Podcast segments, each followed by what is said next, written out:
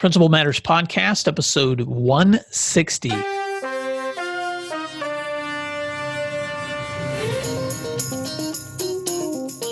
Hi, friends. This is Will Parker, host of Principal Matters, the School Leaders Podcast, where each week we bring you inspiring, innovative, and imaginative ideas for your own school leadership. You can check out all my resources for school leaders at my website at williamdparker.com.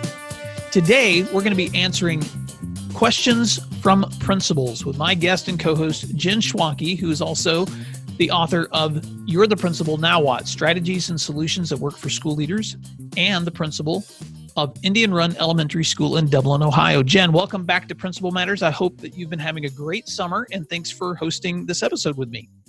I'm so excited to be back, Will. This is a, a episode that I've really looked forward to, and I know you have as well. We want to get down into the trenches with some real life questions. Well, before we jump in, I just want to first of all say an enormous thank you to the contributions jen that you have made to principal matters listeners for the past several months. We ha- this will be the 15th episode that you and i have done together. And those of you that may be listening for the first time i just want to encourage you to go back and listen to the episodes that jen and i have done together because for a series of episodes we talked specifically about strategies for new principals everything from hiring to professional development to culture the list goes on and on. But Jen, thank you so much for the work that you've done. And I just want to go ahead and, and let people know on the front end that you're stepping into some work not only as a principal, but also teaching some classes this year at your local university. And so, congratulations on your new work. So, Jen will be checking in with us periodically, but not Absolutely. as consistently as she has been. So, I am just thrilled that today we get the opportunity to respond to listener questions because there have been several that have come to us. And so, I'm just going to jump right in because I know that you and I both like to get to the meat of right. what our listeners want to hear. So here's first the first question that we have. And I'm just going to read it. Hello, I've just completed my master's program in administration for school, and I was curious what advice you would give me on how to be noticed during the application process. I have applied to quite a few places and never heard back. So, all in all, what would your advice be to a teacher leader seeking their first admin job. So let's jump in there, Jen. What kind of advice would we have to listeners who may be that person who's trying to get into school leadership but hasn't had the opportunity yet? I hear this a lot from people wanting to break into administration. I think a lot of us go through our master's program and we get that certificate in our hand and then we feel like the the waters are going to part and everything's going to be a clear path going forward, but it's really not. I think it's important to remember the, the math problem involved. And by that, I mean, you know, every school has one or two or maybe three administrators.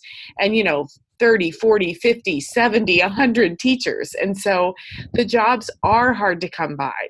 And often we look at administrators and think it was an easy path. And sometimes it is, but many times it, it involves multiple, multiple applications and countless interviews and countless updating of our resume and our uh, digital portfolio. So just to keep that in mind that the path is not an easy one you know i found too I, I, tell people you you would need to apply and just keep that networking going you know mm-hmm. think of who you know and think of who would write an email on your behalf or might say your name out loud and well i know you're a big believer in helping out colleagues and friends you that's kind of how you hang your hat and i think that mm-hmm. it's important for people to remember folks like you who are in their corner no matter what when when networking well, and uh, Jen, I love that advice, especially when you do the math, because just because you are a qualified leader doesn't mean that that position that you're needing necessarily exists right now. Exactly. But it may exist six months from now, or it may exist exactly. a year from now.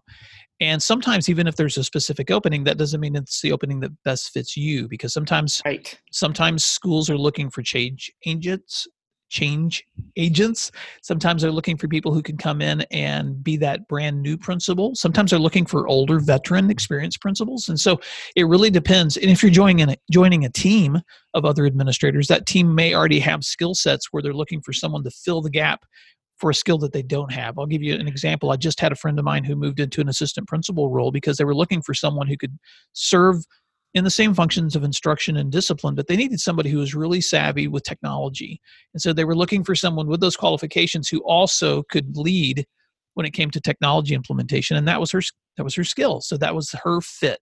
So sometimes the opening may just depend on what someone's looking for in terms of that fit.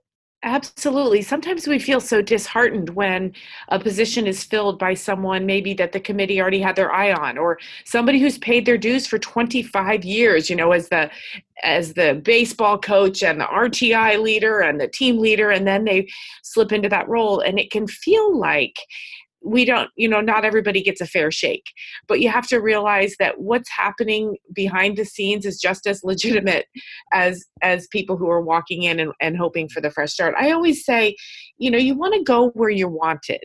Mm-hmm. you don't want to go to a place where the decision was already made before you even applied or where you're not treated with respect and dignity. And if they're not calling you back you don't want to work there you know? You want to go where you're wanted. That's something really mm-hmm. to to believe in yourself ab- about where you're going to land. I love that. And let me say something else to teachers who are frustrated because they're looking for that next step. And I'm just going to say this because of someone who's hired administrators from the outside of my school and the inside of my school. I've been able I've had the privilege of being able to bring people on my team in both those contexts. So let me talk to those of you that are um, looking for that next position, and maybe you're a teacher right now be the best, most incredible teacher that you can be right now and be a leader among the teachers right now. You don't need to wait for a title of school administrator to be a leader within your building. And I can tell you that when I've had openings for administrative spots within the buildings I've led, and there's someone on my team who's already demonstrating leadership, they're already a cut above, they're already a great communicator among teachers, they're already innovative and coming up with ideas. They're already leading teams within the school. It doesn't it's not rocket science to look around and recognize that person's already demonstrating the kind of leadership that I would him I would that I would want on my team.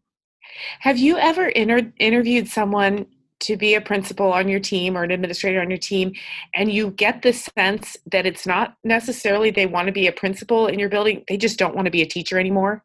You can tell that. You think oh this is just someone who wants out of the classroom. They don't care where they land.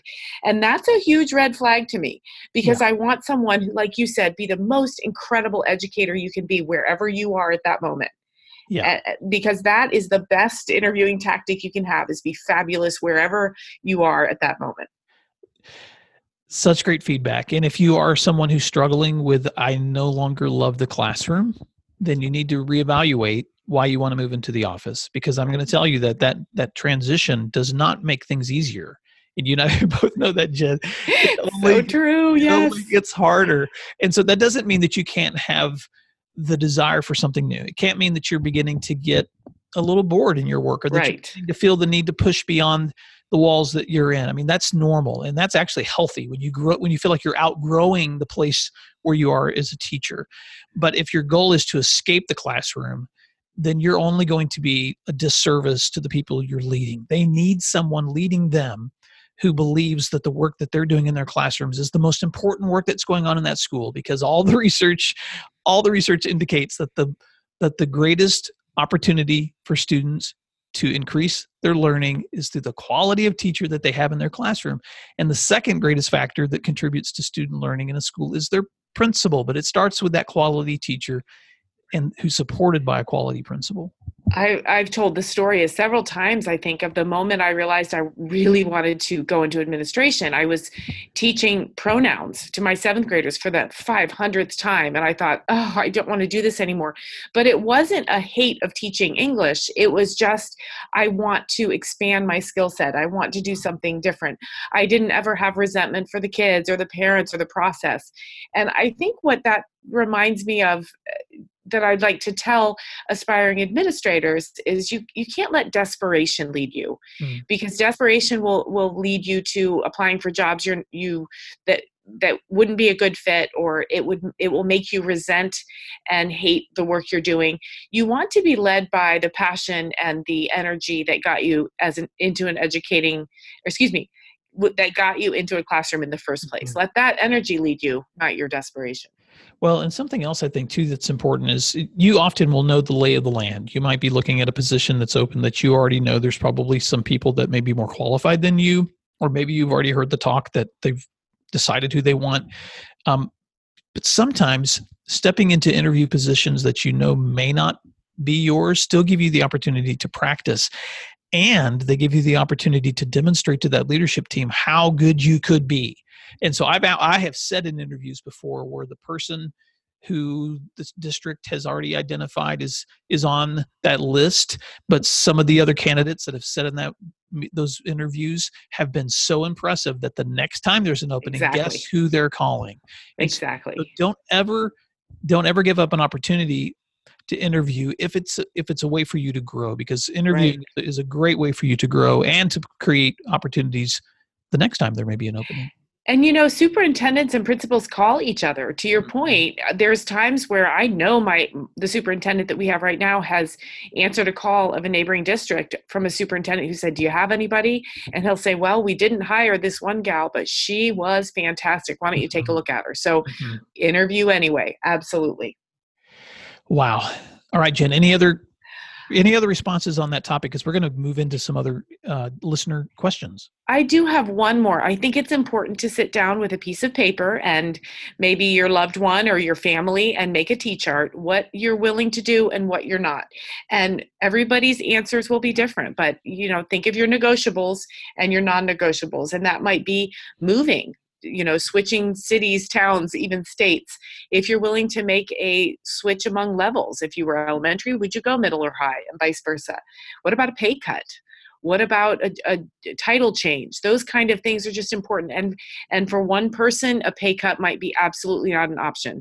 Another person might say yeah i'll make less money so that i can get my feet wet and maybe be higher on the pay scale in a few years. So just something to think about think about what you value and what's important to you at this stage in your life yeah, that's so important. And patience is important, but understanding your life's context and who you are serving or who you live with or the ages of your children, all of those things are so important because I know some leaders who are more mobile. They can move from place to place. So they they may be able to go a longer distance for an interview because they don't have young they don't have children in school yet, or maybe their kids are already grown and out of the house. And so all of those factors weigh into the opportunities that you may or may not have. But be patient, be strong where you are, demonstrate leadership right where you're already serving. And then when you do have opportunities to interview, jump in there and show them how great you are because they will spread the word to others. All right, listener question number two is about student discipline. So let's jump into this question, Jen. We're going to completely switch gears. And this reader sent in this question I'm struggling to stay consistent in disciplining students, haven't we all? Largely because I know that they're acting out due to what's going on at home. And I find that my heart is going out to them and I want to show them more grace. It's draining to have to suspend the same child again when you know that there is no follow through at home. And at the same time, I cannot overlook the behaviors. I feel like teachers come to me regarding my frequent flyers, expecting me to be able to fix them. And I guess I'm starting, I guess I'm searching for my magic wand. Are, do you have any suggestions or words of advice? Does discipline from the assistant principal role ever get easier? Can you sense the the frustration in the in that question, Jen? Oh, my heart goes out to this person. I I know exactly what he or she is feeling. And you know, I don't think it gets easier. I really don't. I think if it does get easier, it might be because you've numbed yourself or you've stopped caring so much, and that's not necessarily a good thing. I think discipline is so hard. Mm-hmm. Um, when I was first an administrator, that's what my principal handed over to me here have special ed and have discipline mm-hmm. and i'll tell you what there's nothing better to make you learn about this job and to stay true to your empathetic side but also you know there's there's things that I do to follow my my um, true north, so to say, so to speak, with discipline. I just try to do the next right thing. And we're dealing with human beings, and you know, we never know what they're going to do to get themselves sent to the office and get themselves in trouble. And we never know the state of the mind of the teacher that sent them. Um, we always feel so badly about what's going on at home and the support they have, and you know doing the next right thing is very complicated because it involves policy and and um, weighing all of the things going into your decision but mm-hmm. doing the next right what's the next right thing? That that helps lead me. I think you and i have talked about that before because i had a leader tell me once when you're not sure what to do ask yourself well what would a strong leader do? And that sounds so easy but it's not. And it but it's a great question to ask because sometimes when we're tempted to begin to compromise on consistency, we need to step back and ask, what would a strong leader do? And when I ask myself what that strong leader would do, I have to remember that there's a tension that you have to embrace between consistency and compassion. And they go hand in hand because the way that you do student discipline school wide is not any different than the way you do strong discipline in a classroom. And so think about your greatest teachers, your magic teachers, those great classrooms where classroom management is strong, where students are both paying attention, they understand the processes and the procedures and the rules, but they're also being able to be creative and innovative and have fun. And that teacher is both entertaining but also incredibly informative. And there's two things happening at the same time at every one of those magic, quote unquote, magic classrooms strong process, which leads to the freedom to be creative. And so when we're doing school wide discipline, it's not any different. Those policies, those procedures, those expectations, those rules, we implement consistently because then it creates structure. And within that structure, we have then, therefore, the freedom to exercise compassion and love and care and nurture for those kids, even when we're having to sometimes place them outside the classroom or sometimes bring in interventions. Now, that doesn't mean in, in this person's question that that suspension should not be reconsidered, but you also have to look at your district policy and your school policies and remain consistent. And if you're going to be begin changing the responses that you have in discipline, then that needs to be something that's done school wide. Now, Jen, you and I both also know that the longer you do student discipline, the more you begin to understand those small nuances.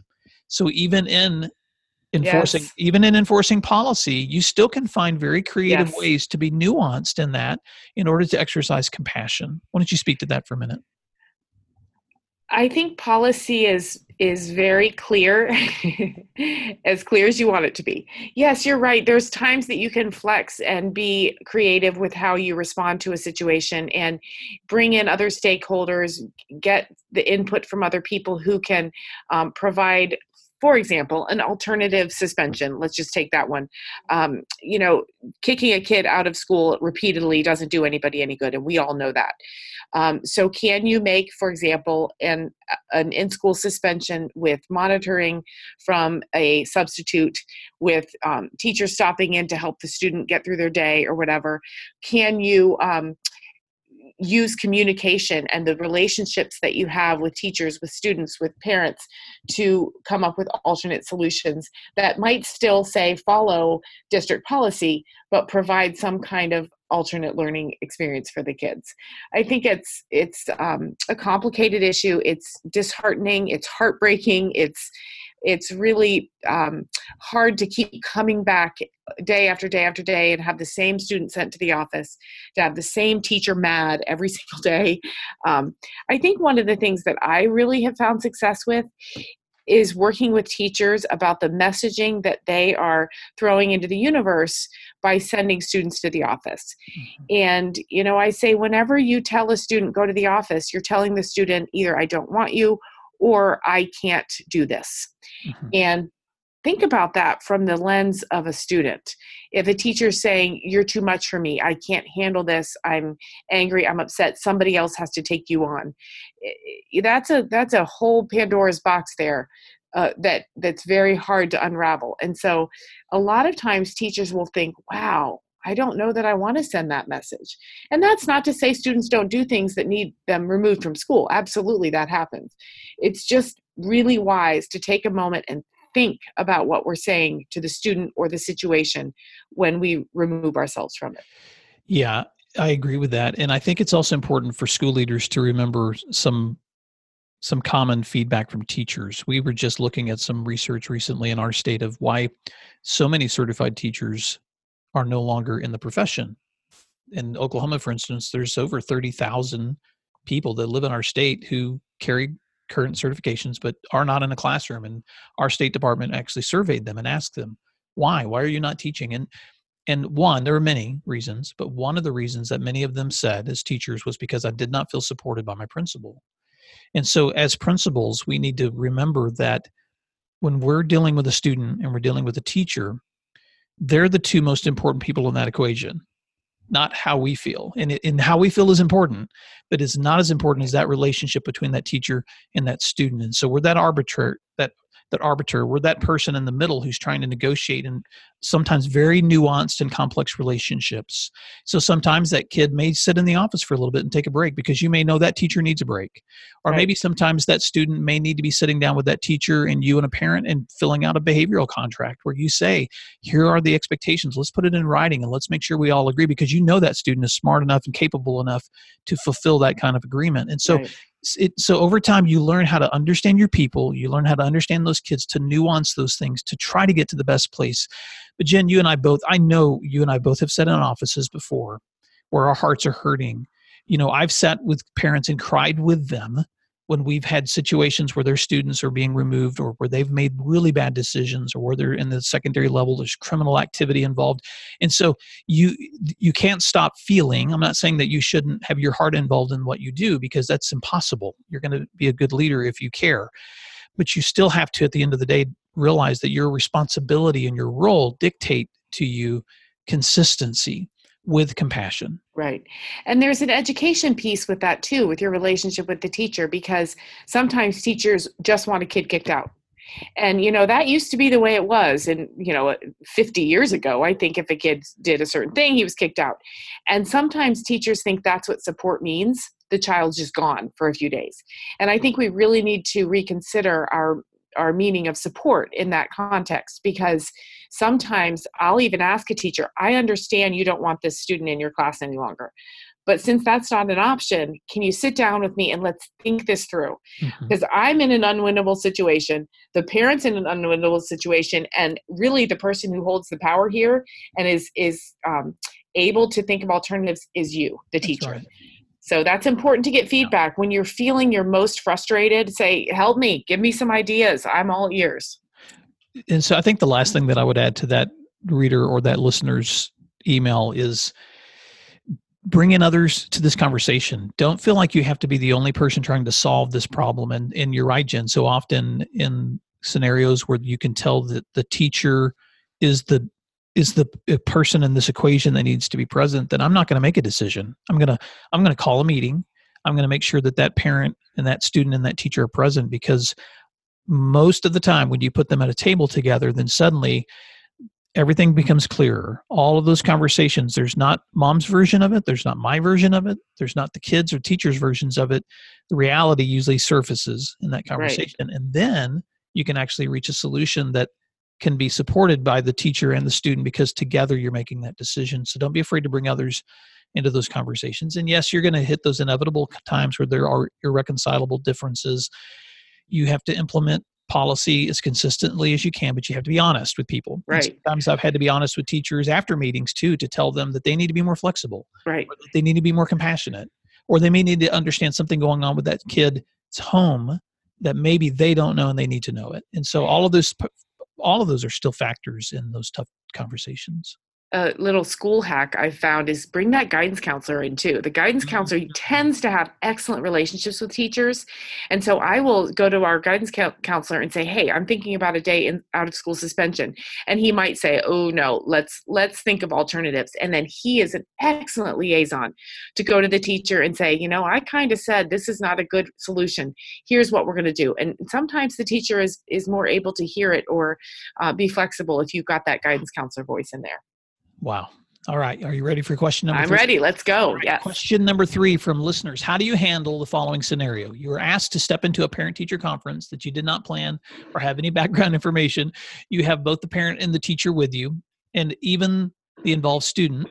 The parent brings legitimate concerns to the table. The teacher might not be flat out wrong, but could have handled the situation better. But the teacher is adamant that they are right and even has asked you to back them up. Here's, here's the question How do you handle this situation without the parent leaving mad or the teacher feeling unsupported? Well, you know, I have a very complicated relationship with the word supported, don't you? Have I talked about that before? Well, I think I have. Um, again, a complicated word. It can mean a lot of things. I have had a teacher say before, uh, you didn't have my back. And I've had to explain my job is not to have your back. Um, my job is to do right by the student. So I, I kind of thought about this question and I thought I would step into the meeting, but only to pause said meeting there's time it sounds like this is a scenario where emotions are high the teacher is setting the principal up for some kind of impossible test where the only answer would be i don't know what kicking the parent out i don't know what the teacher would want. But i would say you know it's perfectly fair to say i don't i don't think this is a good time to make decisions.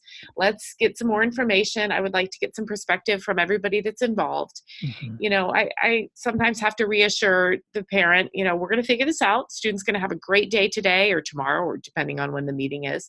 We'll get back together with it at a, at a different time yeah, and without knowing all the details, it's really hard to respond to this right. question specifically, but I'll just give some generalities. One is I'm going to try to be a really good listener. I'm going to try to understand the situation that I've stepped into. I'm going to try to remember that honesty is important. So mm-hmm. if I'm sensing that maybe this teacher is being unfair, mm-hmm. um, then I may need to say, hey, let's rethink the scenario for just a moment.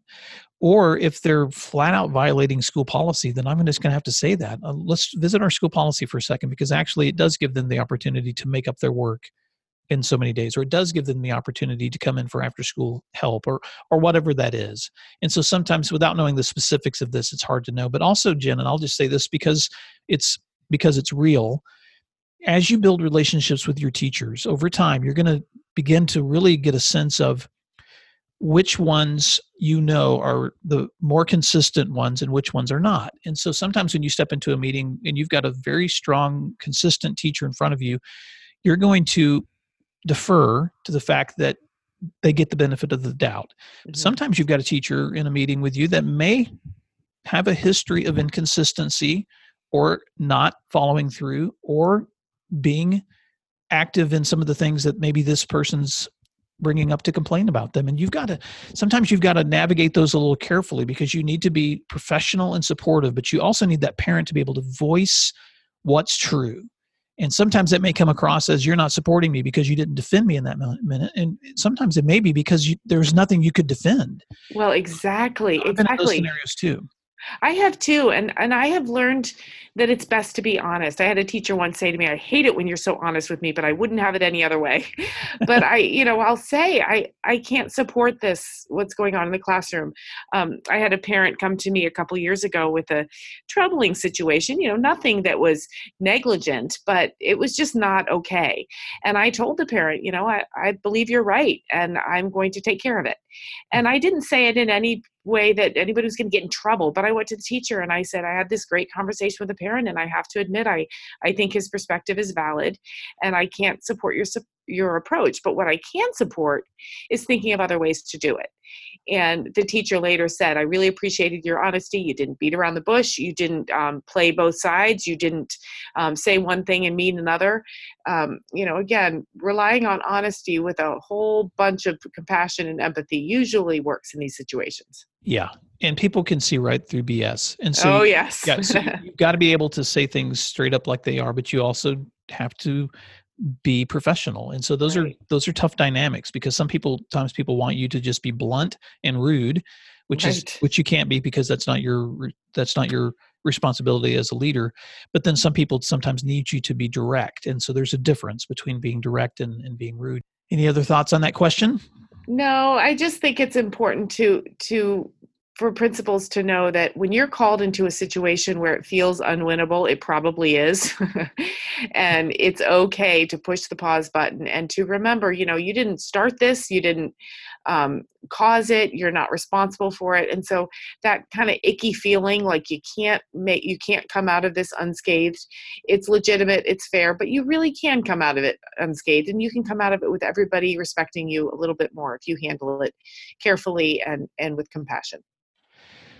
Wow. Well, we've covered a lot of ground with those three questions. And Jen, I'm going to wrap up today's conversation and set the stage for next week when we're talking because we're going to do a few more questions from listeners because I want to make sure that we get the most opportunity to hear your wisdom before we step away from this series that we've been doing together.